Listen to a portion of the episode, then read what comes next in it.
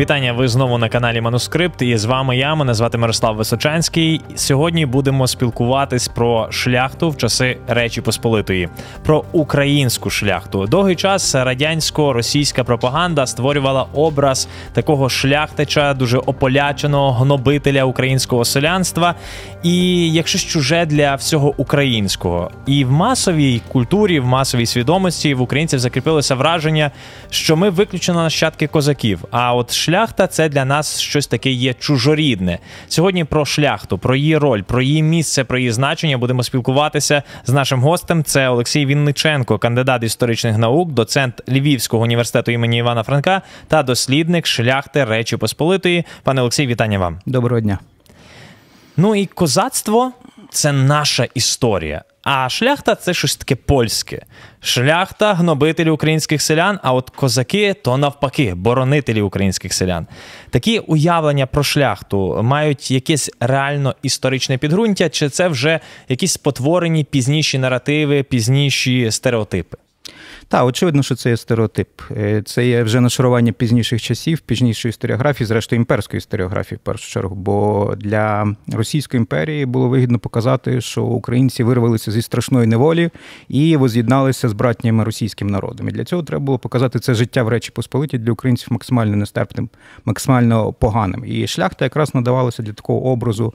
Е, класового ворога, особливо це посилилося вже в радянській історіографії, і тому шляхтич зображувався максимально в е, чорних фарбах. Тобто це людина іншої віри, іншої національності обов'язково. Хоча значна частина шляхти на українських теренах має руське коріння, так, тобто українське коріння. І це є людина, яка тільки займається тим, що визискує селяни, тільки думає про те, як би їх загнобити. Насправді шляхта переймалася іншими проблемами, іншими іншими справами. Так, тобто і ставлення до навіть підданих селян, які безпосередньо залежали від них які знаходилися в їхньому підпорядкуванні, воно нарадше нагадувало таке ставлення як патрона до до своїх підлеглих, так, тобто як керівника фірми, ми, ми зараз би сказали, так, до своїх підлеглих.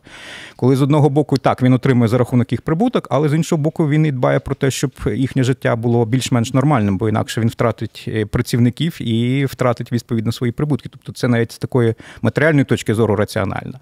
А враховуючи, що він виріс в цьому селі, це його родове село, враховуючи, що він знайомий з цими селянами, можна сказати, з дитинства, так тобто дехто з них ріс одночасно з ним. Так, тобто, це не є ж такий, знаєте, е, максимальне дистанціонування, що тут от є пан, а тут є тут є підданий селянин. Ні, так не було очевидно. Звісно, траплялися винятки. Так, тобто є люди різної вдачі, різного характеру.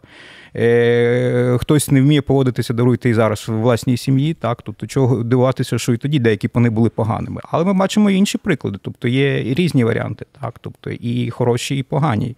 І однозначно малювати всю шляхту в один колір це є неправильно.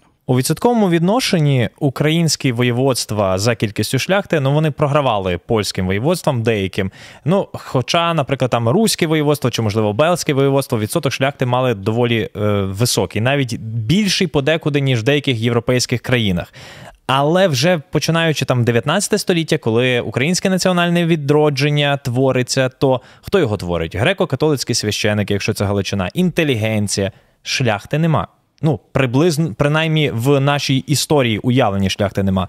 Куди ж вона поділася шляхта? Вона об'єдналася, може, злилася з селянством, обідніла, чи прийняла якусь іншу національну ідентичність? Де поділася українська шляхта? Е, це пояснюється вже процесами, які розпочалися наприкінці 18 століття і тривали все 19 століття. Так, тобто, коли з'являється поняття в нації в нашому розумінні, бо воно існувало і перед тим, але тоді вкладали інше значення, ніж ми зараз. І з'являється таке явище, як національна ідентичність. І для багатьох зі шляхтичів ідентичність їх залишалася ще старою, пов'язаною з тою річчю Посполитою, яка існувала. Тобто вони почували себе частиною Речі Посполитої. Так, тобто. І тому їм легше було прийняти той польський національний проект, який на початках зводився до того, що треба відродити Річ Посполиту. Так, тобто ми маємо два приклади двох польських повстань в 19 столітті, які були покликані відродити е, ту стару Річ Посполиту. І чинне місце в цьому відігравали, звісно, шляхтичі, і чимало з них прийняли, власне кажучи, цей Е, польський національний проект. Це не означає, що вся шляхта кинулася до до, до польського національного проекту. Бо для фактично був це вибір для кожного. Ми маємо приклади і з подвійною ідентичністю в 19 столітті. Так, тобто, зрештою, і хлопоманство, про яке ми добре знаємо, теж зародилося не на пустому місці. Це було е, на рівні особистого вибору фактично кожного. Так, тобто ми маємо приклад того самого Андрея Шептицького, так, тобто, який є без сумніву нашим національним героєм, який очолював, став очільником греко-католицької церкви, але подивіться на його братів. Чи всі чи всі вони е, почувалися українцями? Хоча рід без сумнів був е, нашого походження. Шептиці, Шептичі ми знаємо, де знаходяться. Так? Тобто це є Галичина, і коріння в них однозначно руське.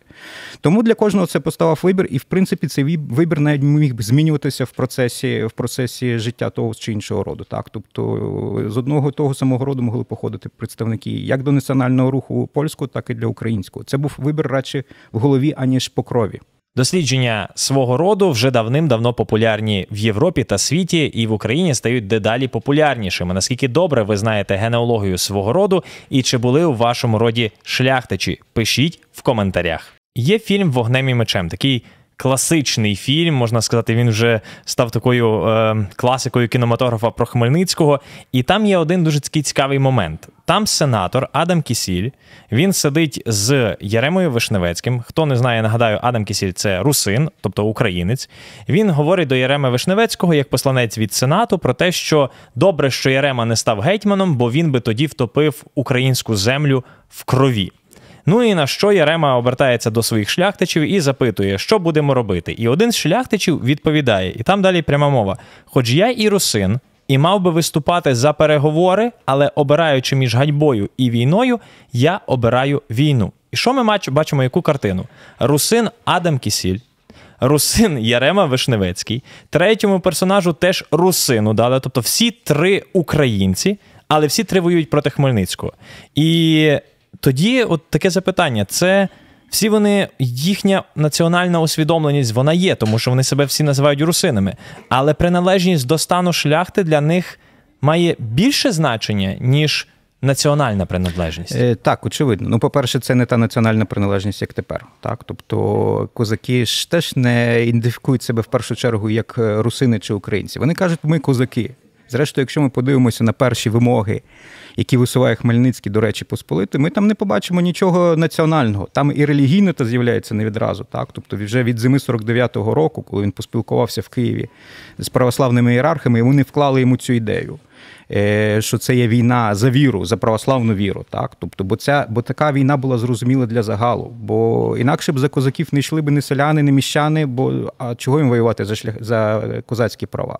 Так, тобто, Зрештою, і Хмельницький не відразу відривається від Речі Посполитої. До 48-му році він надсилає одночасно тому самому сенату листи, кого треба обирати королем в Речі Посполити. Ну, знаєте, так не поводиться ворог, так поводиться радше м- член спільноти, який може відколовся на певний час. Так, тобто, так, для них визначальним є те, що вони шляхтичі. Тобто, це, це, це по суті те, що для нас є зараз національність, для них тоді був їхній соціальний стан. Так, тобто вони в першу чергу шляхтичі, вже навіть релігійно стоїть на на другому місці, хоч для них це дуже важливим є, так, тобто чи католик, чи православний. Але коли заходить справа про захист вітчизни, про захист тих тої держави, яку вони створили, цієї республіки, Речі Посполитої, то вони в першу чергу почувають себе шляхтичами і готові вмирати за неї. Я завжди наводжу приклад такого шляхтича, бо все ж таки Вишневецький, Кисіль це такі великі персони, це магнати, так, тобто які завжди стоять вище над цим загалом е, шляхти і загалом населення тодішнього. Я наводжу приклад такого шляхтича Ксенофонта Літинського з наших теренів, Самбірщини, не заможного шляхтича е, і відданого православ'ю. Тобто, фактично. Все перше половину 17 століття він виступає таким захисником православ'я на місцевому сеймику Вишні, на інших форумах їздить на вибори короля. Ну, Тобто він такий активіст, так? Тобто, хоча б походить з незаможної шляхти е, тут Підкарпаття.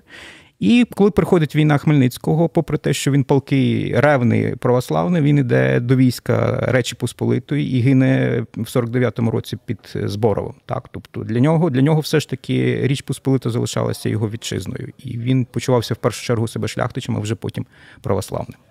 Якщо образ Єреми Вишневецького у нас е, він, який воював проти Хмельницького, він у нас демонізований, то образ іншого українського магната Василя Костянтина Острозького він ідеалізується. Що ми знаємо про Острозького? Острозька академія. Що ми знаємо про Острозького? Що він друкував книги, Федоров приїхав до нього в Острог, що він був захисником православної віри церкви на Берестейському церковному соборі. Але перше повстання Косинського воно відбувається через що? Через земельний конфлікт з родиною Острозьких. І от некоронований король Русі, а саме так називали Острозького, це дійсно для нас цей ідеал українського шляхтича? Чи все-таки ідеалу шляхтича як такого не існує? Ну, по-перше, Острозькі це взагалі виняткова ситуація. Це величезні володіння, які не мали ніхто, і і після них ніхто не мав на Україні. Так, тобто навіть ординація, звісно, зберігалася, але це вже не була така потужність, яка була в часи Константина Острозького. Е, Тому говорити про нього як такого протипового ідеального шляхтича ну наразі не не, не доводиться. Е, так, він православний, він підтримує православну віру, але чи він має таку виразну національну ідентичність, яку ми хочемо знайти там, то очевидно, що ні. Так? Тобто е, навіть з вірою не не все так просто, так? бо бо його сини вже не є православними. Вони переходять, ну верніше не відразу, але переходять. Януш в першу чергу, Олександр пізніше. Вони переходять на католицьку віру. Так, тобто, але і в цьому не треба вбачати якогось е, зрадництва по відношенню до українства. Так, тобто, ну бо е, зміна віри це не зміра національності. Все ж таки для нас, наприклад, віра відіграє набагато меншу роль, і ми не ідентифікуємо себе зараз по принципу православних римо-католик, грек-католик. Так, тому тоді це це теж радше зміна моди до певної міри, навіть. Тобто, бо не тільки переходять на Римо-католицтво, переходять і на протестантське віросповідання. Тут ми маємо різні різні варіанти. Константин Острозький, очевидно, ідеалізований, так, тобто, подібно як і Рема Вишневецький, як ви правильно кажете, надміру надміру демонізований. Так, тобто всі вони були людьми своїми пристрастями, своїми інтересами, своїми бажаннями, похопками. І тому я б не підносив настільки Острозьких на на той підестал, який їм відводиться. Зрештою, можна пригадати про Вишневецьку, що він давав гроші на Києво-Могилянську академію. Теж не зле. Та й в Лунах православній церкви він теж е, будував. Католицький теж будував, правда, так. Тобто тут і вашим, і нашим. Тобто він пам'ятав, е, звідки він походить, і в цьому відношенні взагалі питання, наскільки він був релігійним. так. Тобто, ну, очевидно, що він був ревним католиком. Але від певного часу, чи то є наслідок навчання в єзуїтів.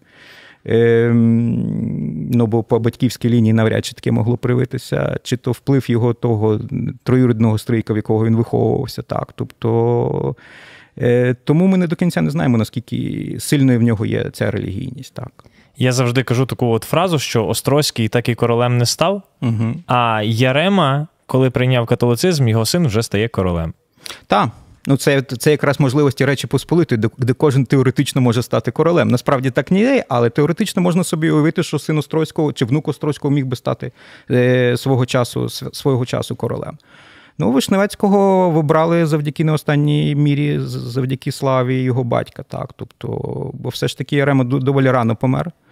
Е, навіть підозрювали про отруєння, але навряд чи це правда. так. Тобто, ну, Але смерть в 39 років це це явно ще зарано, навіть для того часу. так. Тобто, І тому його слава мимоволі перейшла на його на його сина, який, на жаль, не був таким енергійним і сильним, як його батька, а може не і щастям для, для наших теренів. Річ Посполита 16-17 століття це ідеальний час для такого стану привілейованого як шляхта. В неї є величезна кількість різних привілеїв. Шляхта має сеймики, на яких вирішує місцеві запитання. Шляхта має сейм. Шляхта вибирає короля, де ще було таке в Європі, коли збирався привілейований стан і обирає короля.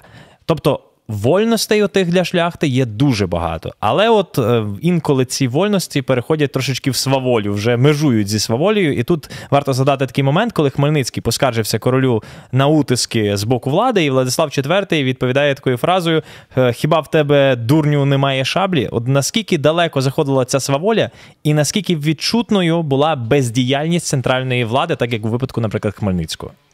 Ну, по-перше, це скорше всього легенда. Так, про відповідь Владислава. Ну бо Владислав не міг би так відповісти. Зрештою, е, чи Хмельницький став би жалітися королю, і для цього є інші шляхи. Тобто, через той самий королівський суд можна було спокійно йти. Але Хмельницький був сильно ображений. Це відчувається по перших, е, особливо по перших роках. Е, його його виступу. Так. Е, свавілля справді було. Ну, бо, Але ми мусимо пам'ятати, що йдеться про ранньомодерний час і про зовсім іншу шкалу насильства. Так. Тобто всі ходять шляхтиці з шаблями, всі вони, як ви правильно сказали, володіють правовими привілеями, і кожен з них не хоче поступатися іншому. Так. Тобто, І вони частіше тягнуться до шаблі, ніж ніж йдуть до суду. Хоча до суду вони теж ходять ходять дуже часто. Так. Тобто, І тому існує така спокуса, особливо якщо ви маєте запальний характер, вирішити своє питання, е, як як, як пізніше написав про це Владислав Лозинський, левим, так, тобто, а не правим. Тобто правим через суд, левим через через насильство, так, тобто через наїзд на сусіда, на напад на нього, сварку, дуель і так далі. Так, тобто, це, це справді було. Але це не було аж настільки масовим явищем, як як, ми як ми зараз собі уявляємо. Бо все ж таки, коли історики розповідають про такі казуси, про конфлікти того самого Вишневецького, тих самих Острозьких з козаками, і без козаків між собою, е, витягають знову ж таки цього постать Саміла Лаща на Київщині, який дошкуляв всім сусідям, чи Стадницького на Перемишльщині, від якого всі, всі тікали в різні боки то ми все ж таки мусимо пам'ятати, що це унікальні випадки. Так, тобто, це якби зараз теперішній час вивчати по кримінальній хроніці. Так, тобто, через 100 чи 200 років теж би хтось жахнувся, боже, в якийсь страшний час жили на початку 21 століття, в суцільні вбивства, насильство і так далі. Так, тобто, ми ми мусимо зважати, що це явище поширене, але воно не є настільки масовим. Так, тобто, ну і плюс е, за цими конфліктами, як правило, дуже часто стоять якісь реальне непорозуміння. Так? Тобто існує два маєтки, між ними між ними мусить бути проходити десь межа. Так? Тобто один власник вважає, що вона зліва від дуба, другий вважає, що вона справа від дуба. Як в кайдашевій сім'ї. Так, ну тільки масштаб побільше, так. Тобто, і кожен з них має свою правду. Бо бо йому там казала його е, бабуся, а йому казав його дід. Так, тобто, що так має бути. А конфлікт може тягнутися десятиліттями. Так, тобто, зрештою, вони скорше всього і родичі між собою. Тобто там ще докладаються такі родинні, е, родинні е, моменти. І от вони можуть діяти через суд, звісно, тобто викликати під комор'я, щоб він розсудив, де ж проходить ця межа, а можуть почати з того, щоб забрати своє і потім вже судитися. І звідси виникає оцей конфлікт на межі, наїзд на сусіда, захоплення, і далі розкручується справа, і ми про неї довідуємося вже зараз е, з тих судових матеріалів, які тягнуться часами роками і десятиліттями після цього. Тобто за цим за цим е, свавіллям, як нам здається, стоїть, як правило, якісь е, якісь конфлікти, які неможливо було вирішити в інший спосіб. Так? Тобто, як як загорнувши до себе те, що це, що їм мало належати. Ну і плюс ми звикли до держави з сильною центральною владою. Для нас це є ідеал. Більше того, нам цей ідеал насаджували багато років, бо мусить бути сильна імперія. А що таке Річ Посполита? Там же ж короля навіть обирають. Це щось несерйозне, це такий failed state. Тому вона і загинула. А треба от бути в сильній імперії з під сильною рукою, і тоді буде порядок.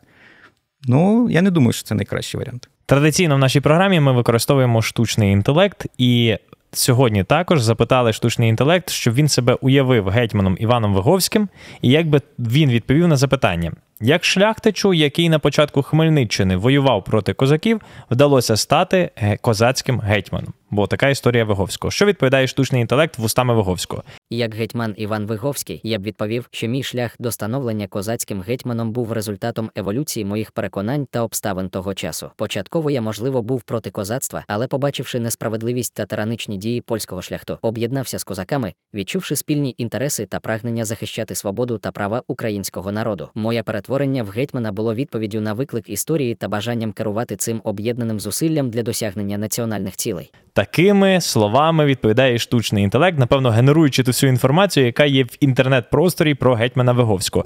Але козацька старшина, бо гетьман це все-таки вищий з козацької старшини, і православна шляхта.